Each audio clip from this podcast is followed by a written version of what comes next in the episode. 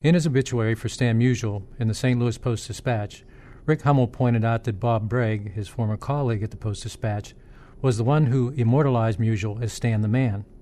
Broeg, a member of the writers' wing of the Baseball Hall of Fame, used the phrase in a story that he wrote in the late 1940s after the Cardinal great hit five home runs against the Brooklyn Dodgers in a doubleheader at Ebbets Field. Broeg's most important contribution to the Musial legend, however, came in an essay he wrote for the Saturday Evening Post in August 1954. The essay, written when Musial was 33 years old and in his 13th season with the Cardinals, was called The Mystery of Stan Musial. The essay begins with Broeg's claim that Musial, one of the greatest players of his era, had done nothing to impress his personality on the fans by his conduct on or off the field. While temperamental stars like Joe DiMaggio and Ted Williams were attracting the media's attention, the only interesting thing about Musial appeared to be his ball playing. In folksy strokes reminiscent of Norman Rockwell, Broeg went on to create a portrait of Musial that would become his public persona for the rest of his career and beyond.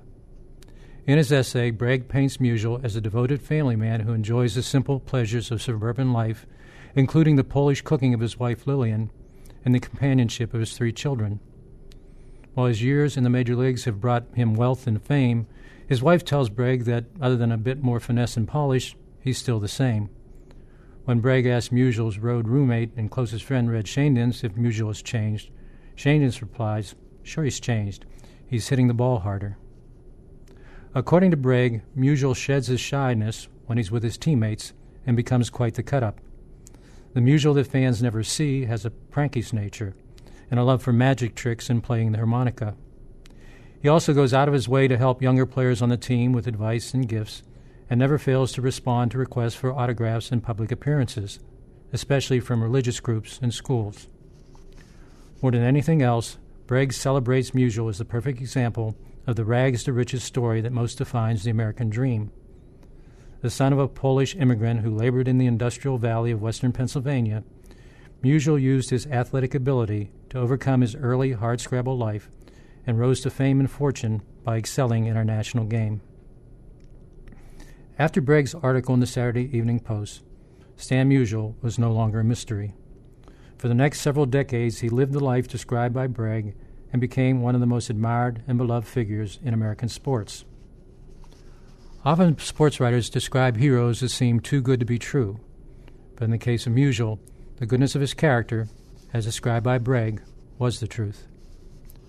My wife Anita and I grew up in the families of Eastern European immigrants that settled in western Pennsylvania, so we've always had a special place in our hearts for Stan Musial, though I've had trouble forgiving him for not signing with the Pittsburgh Pirates. I'd even suggested to Anita that if I'd met her in high school instead of college and started eating her Polish pierogies while I was still playing ball, I could have been another Musial. She just shook her head and told me to have another pierogi. As for broken-hearted Cardinal fans, if you believe in a field of dreams, take comfort in believing that Musial is now playing ball with baseball's immortals, and that Bob Broeg is in a heavenly press box typing away on his latest story about the heroics of Stan the Man. This is Pete Peterson for Reading Baseball.